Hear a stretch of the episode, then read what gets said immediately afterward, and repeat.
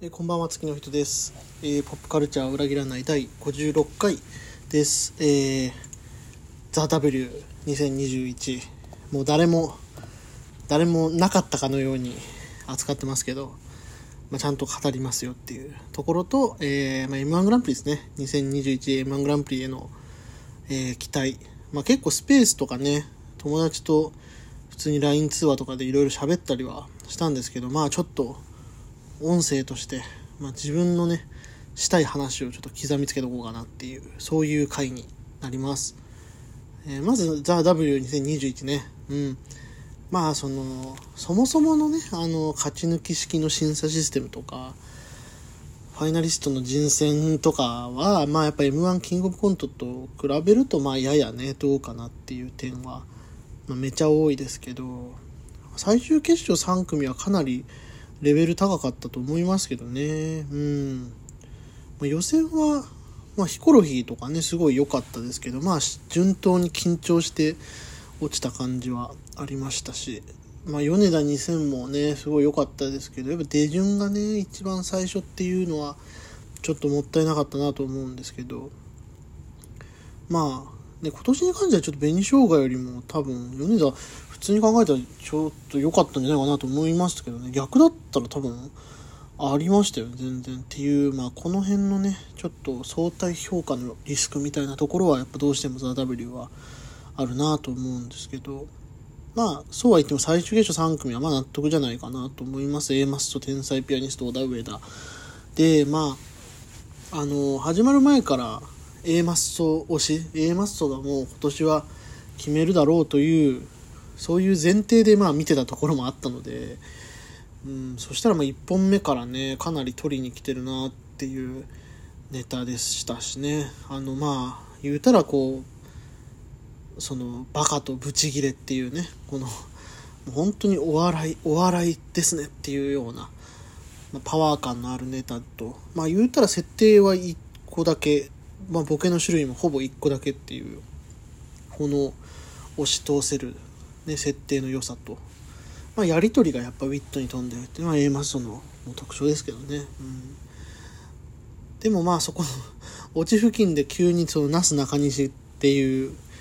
言葉が急に出てくるみたいなああいうずらし方とかもあったりして、まあ、すごいやっぱいいなと。らしさとちゃんと勝負ネタとしての強さみたいなのちゃんとあっていいなと思ってて。でまあ2本目で、まあ、去年ねその後話題になってた映像漫才ですね。プロジェクションマッピング漫才っていうのをを、えーもう一度っていう。これは結構主人公感あるなと思いましたよ。うん。まあ笑いどころもね一つ一つすごいこう精度とかも良かったしあとぶっ飛び方ですよね、うん、なんか超越の仕方が結構上がっててうん良かったなと思いますね。うん。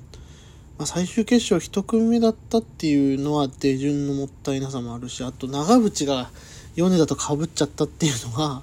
割と致命的にあるかなと思いますけどね、うん、あれはやっぱ途中で変えられないあの部分ですよね。うん。で天才ピアニストもねすごい良かったっすね。エミちゃんのモノマネだけじゃないんですね。うん。もうこちらもすごい設定がね良かった。キャラコントかと思ったら設定の良さでしたね。ちゃんと。びっくりしましたね。あとでそこに演技の良さも乗っかってきてね。やっぱコントって本当演技力大事だなっていうのを実感する、うん、天才ピアニストでしたね。うん。でまあ小田上田ですね。うん。あの小田上田は去年のネタがもうすごい個人的に面白くって。あのポルノグラフィティのメリッサに合わせてあの目玉をこう引っ張るっていうネタなんですけどそれがねすごい未だ忘れられないぐらい衝撃的で良かったんですよね。でまああのーあ出てるんだと思ってただまあ同じようなことはしないだろうとは思ったんですけどまあ結構想像以上に、えーまあ、上気を逸したネタというか、まあ、1回戦はね焼き鳥屋っていうシチュエーションでそのまあ1周目で出てくるお笑い2周目3周目でも出てくることのないお笑いだなと思いましたね。なんかこのどっから飛んできたんだろうみたいな話で。うん。でまあそのなんでしょうね。単純に変なネタをあの焼き鳥屋で注文して変なネタが出てきて、えー、そこに対してその上田さんの方が突っ込むでもなくそのこんなの食べれないみたいな言うのとかその そう食べれないとかなのみたいなねこの前提から覆されちゃう感じみたいなその世界のルールなんだよみたいなところがうん良かったですね。受け取り手も変なのかよみたいなね。なんかこういろいろ超越してたんですよね、うん、でなおかつ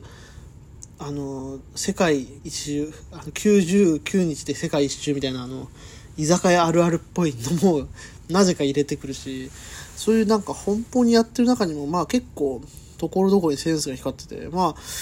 なんか1回戦勝った時からすごいあれ A マストじゃないとしたらもしかしたら小田上田優勝あるんじゃないかみたいな風は完全に吹いてた気がしますね。うん。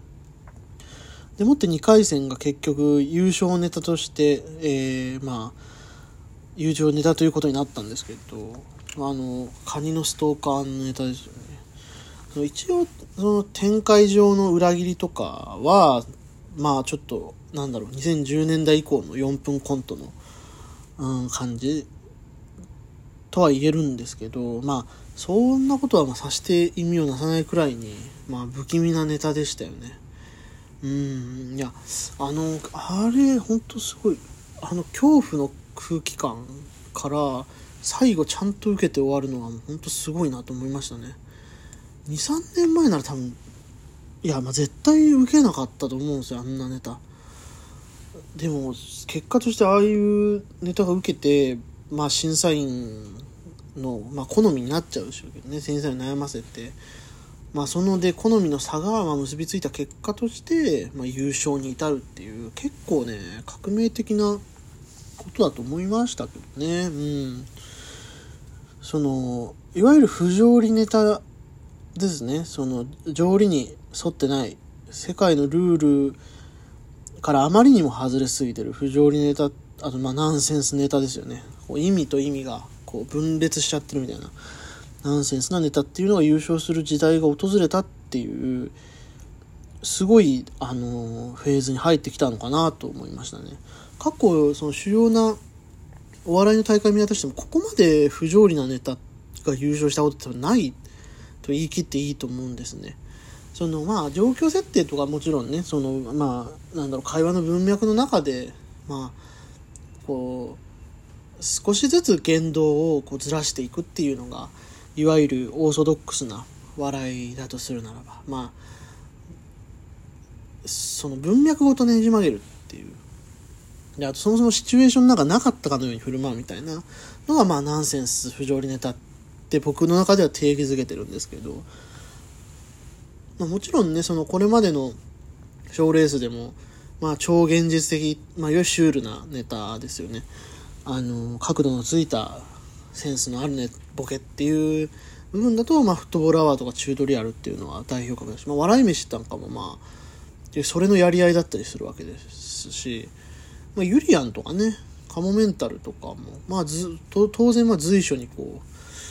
うなんだろう意味を超越してることはあったと思うんですけどなんかそのダフェダーの場合はそのネタのまずまあ骨組み、えー、枠はそうなんだけどすぐもうその枠がオーソドックスであるそのそうすぐ次にある骨組みみたいなところはな基本むちゃくちゃでなおかつその会話のやり取りみたいなのも基本破綻しきってると。うんでここまでそのここで笑いどころですよっていう待望のタイミングでかなりリスキーなボケをするっていうこう怪我しかねない角度のつけ方をするっていう笑いをやっていてちゃんと受けたっていうのがまあすごくねなんか本当に今までいなかったなと思ってかっこいいなと思いましたね。うん。賞レースって何が一番怖いってそのすっごい尖ったネタをみんな仕上げるわけですけどそのネタの尖りがあのちょっと度が過ぎた結果見る側がその何でしょう感情としてですけど恐怖であったりあこれ気持ち悪いみたいな感情でしかキャッチできなくなっちゃうっていう。でその結果悲鳴みたいなのが上がっちゃうっていうのが、まあ、相当賞レースの怖いところだなと思ってて、まあ、そのいい例がやっぱ数年前の r 1の岡野陽一ですよね。鶏肉を飛ばすっていうネタで本当にかわいそうなぐらい悲鳴が上がっていてなんでこんなことになるんだろうっていうふうに本当に腹が立った記憶があるんですけどあの今回小田上田で悲鳴には至らなかったっていうのがすごいことというかまああのなんだろうこれが笑えるものとしてテレビに、まあ、その場の少なくともその場の観客には刺さってたっていうのがすごい嬉しいなと思ったしあの時代がまあすごくこうこういうネタを好む人間にとってありがたい方向に進みつつあるのかなと思いましたね。不条理なものとかナンセンスなものって本当にこういう賞レースでまっとうに評価をされてこなかったと思うしまあマジカルラブリーが M12017 の時に出る大会間違えたのかなみたいな風に言ってたと思うんですけどそれぐらいねあのーそれぐらいのことだと思うんですよね。賞レースでシュールとか、賞レースでナンセンスっていうものをやるっていうのはね。うん。だから、まあ、すごく大事な局面だなと思うんですよね、今が。例えば、なんか映画とかでもそうですけど、そのわけわかんないみたいなんで一周をされるじゃないですか。そのもう、ああ、もうわかんないみたいな感じで。一周する。お笑いも、ああ、もうこれよくわかんないみたいな。一周するみたいな。でもそのわからないっていうのを楽しめばいいじゃんっていうのが僕の中にあるずっと抱えてる思いだったりするんですよね。で、まあ、その、なんだろうな、わからないで呆れるならまだしも、切れる人いるじゃないですか。あの、こんなわかんねえよっつって。なんかそのそれはあなたのキャパの問題じゃないかって思うし、うん、その分からなさっていうのをこう一旦分からないままでもちょっと受容してみたらいかがかなありのままにその自由な発想とかを感じてみてはどうでしょうかっていうふうに思うんですよね。うん、っていうっていう思いがなんかこうちょっと心の中ですっとちょっと安安心に変わるような大会でしたね、ザ・ W は。はい。で、M1 グランプリ2021なんですけど、あのー、こ、これ、もう本当に去年ぐらいからですけど、本当受ければ勝てる大会になったと思うんですね。受ければ勝てる大会の最たるものになったというか、その、ファイナリスト9組も忖度の一つもない感じですよね。あの、ロングコートダディのね、堂前さんがお笑いファンが高熱の時見る夢って言ってましたけど、あの、まあ、そういうようなメンバーで、まあ本当に各方面、ざわつきまくってる。吉本じゃない人が4組いてみたいな。まあすごい、あの、事態だなと思うんですけど、まあ、あの、その辺はね、多分いろんなところで語ると思うんですけど、なかなか、その人との対話で語らせてもらえないことをここで あの、喋りますと、あの、やっぱりランジャタイのことをね、あの、語りたいなと思うんですよ。うん、ファイナリスト、全員くせ者っていう今年キャッチコピーがつきましたけど、中でもまあちょっとこう、なんでしょうね、生ききってるコンビというか、もう、なんだろう、見えないっていうかもうその、行き過ぎて、遠くに行き過ぎて見えないコンビだなと思うんですね。それこそ漫才論争みたいなのが去年マジラブの漫才で巻き起こって、まあその、なんでしょう、愚かな人たちが、あの、あれは漫才じゃないみたいなことを言ってましたけど、じゃあ、ランジャタイ見たら本当に、な、どんなことになるんだろうっていう、もうそのワクワク感だけですね。もうだから今からマジカルラブリー漫才じゃないって言ってた人をめちゃめちゃフォローして、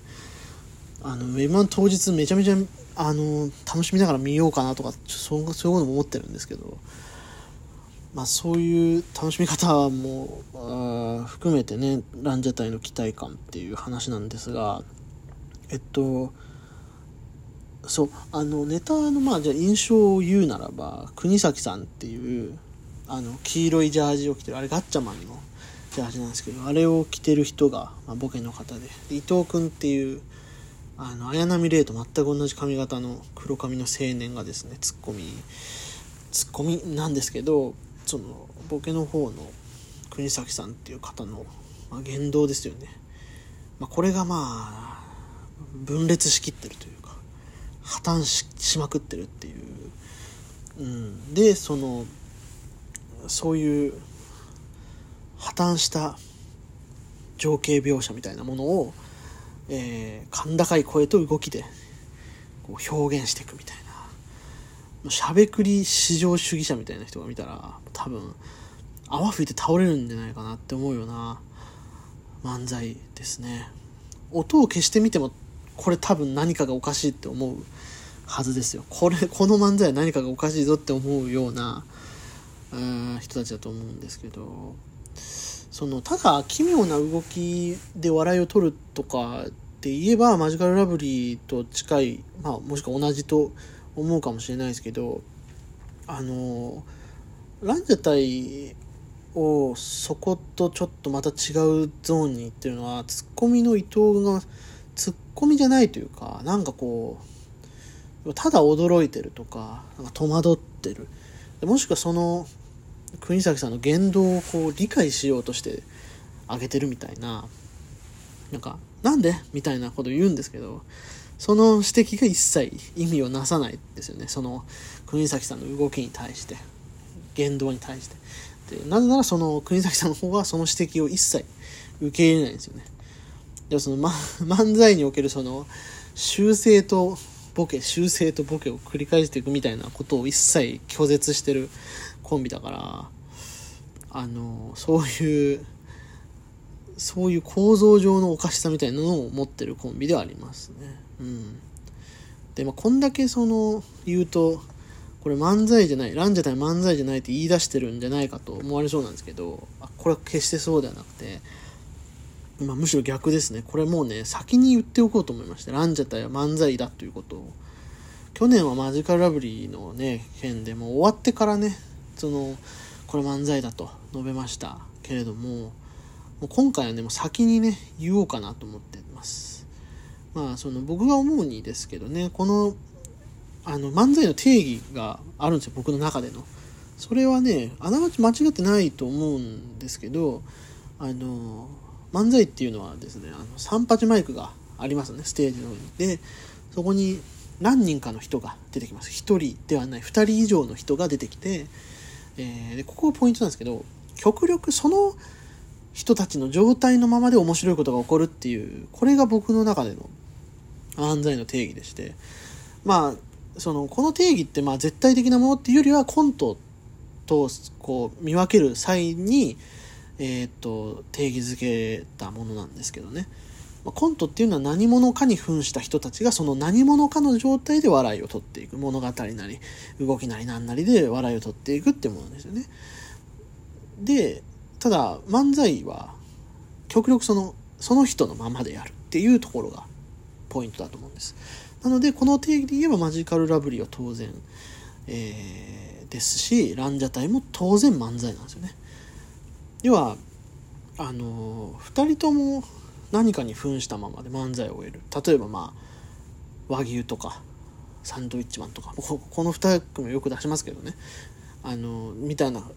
だったらコントでええやんってなっちゃうんですよ。で実際サンドウィッチマンはコントを漫才コントって形に落とし込んでるわけでって。で意味わかんないのは和牛なんですよね。それが 本当にわかんないのが和牛なんですけど。だからまあそのそういうコントでええやんっていう人たちと比べればランジャタイとかマンマジラブって一人は確かに何らかその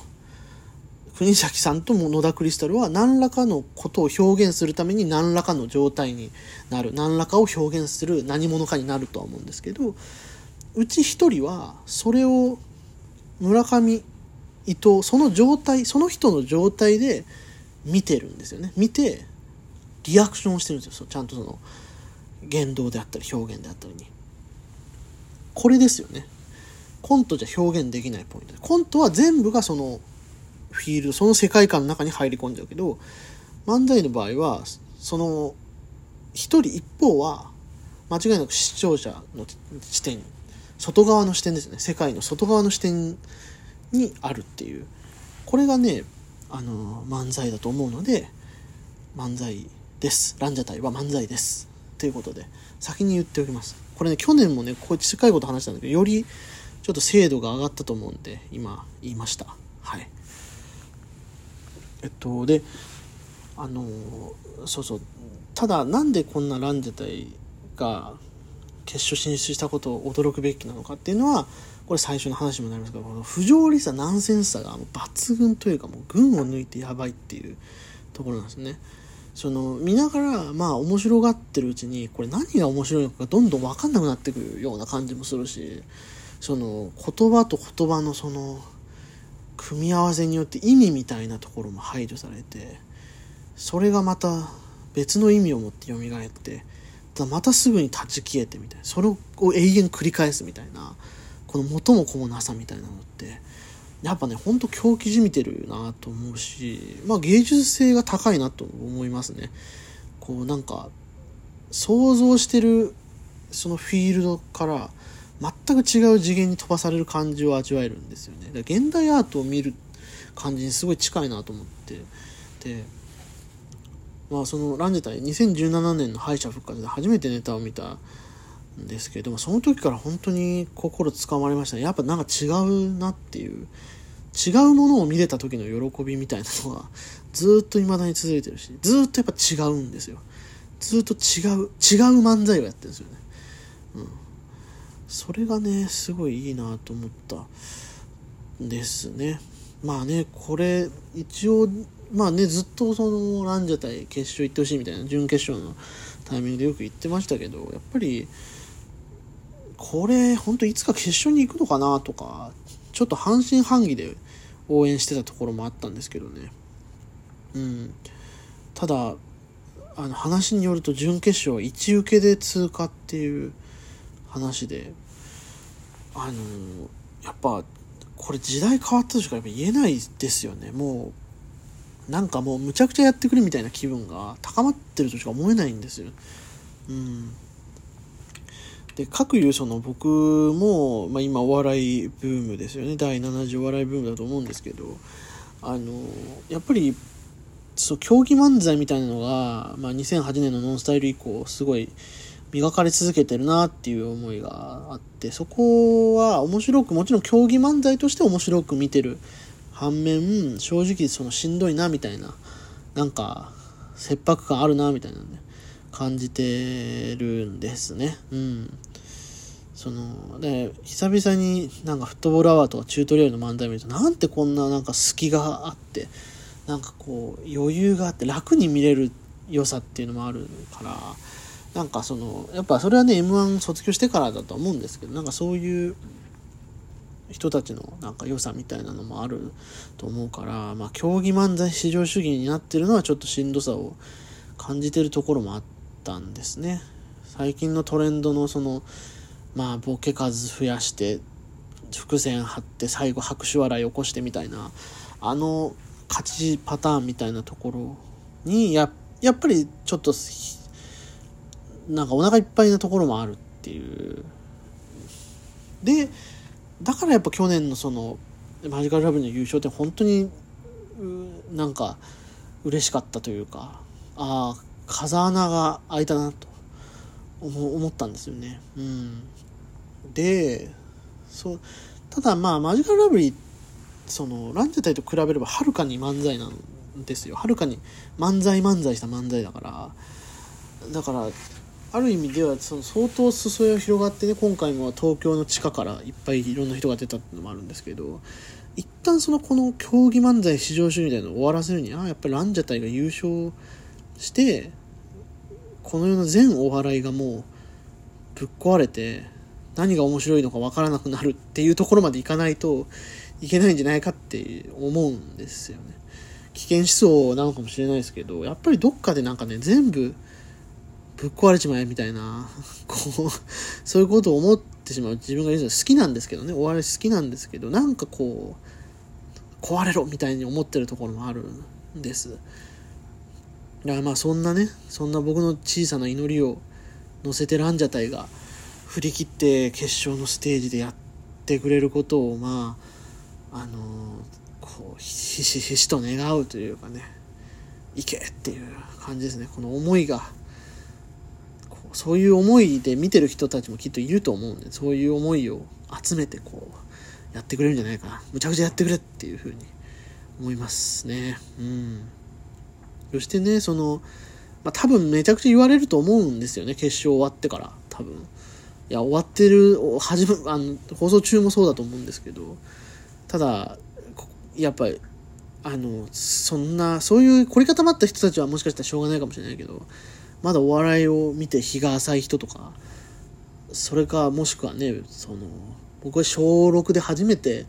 小5かな？小5の時初めてその、M1 グランプリ2004をテレビで見て、そのアンタッチャブルの漫才見て、こんな面白い言葉のやり取りがあるんだって思ったと同じような感じで、まだその、カルチャーにね、こうまだ足を踏み入れていないような人たちが、こうランジャタイを見て、こう不条理なものとか、ナンセンスなものを、そんな言葉は知らなくていいから、ただ、なんてこれが面白いんだと。なんて美しくてピュアなお笑いなんだっていうふうに思ってくれれば、もうすごいなんか嬉しいなと思いますね。誰だよって話なんですけどね。うん、まあなんかそういう祈りを込めてですね。うん。志らくとまっちゃん、花輪さんは高得点だと思います。トミーが同じ事務所なのでどっちに出るかって感じです。呆れてそうですけどね。レイジさんがね、意外と去年最終決勝で、マジカルラブリーに入れてるんですよ。だから、ちょっと、なんか、全然ありなんじゃないかみたいな気がするし、うん。だ巨人師匠とエミちゃんですね。ここですね。この二人。どうなる？ランジャタイ。震えて19日を待ちたいなと思います。ありがとうございました。来週は M1 大放談になるかと思います。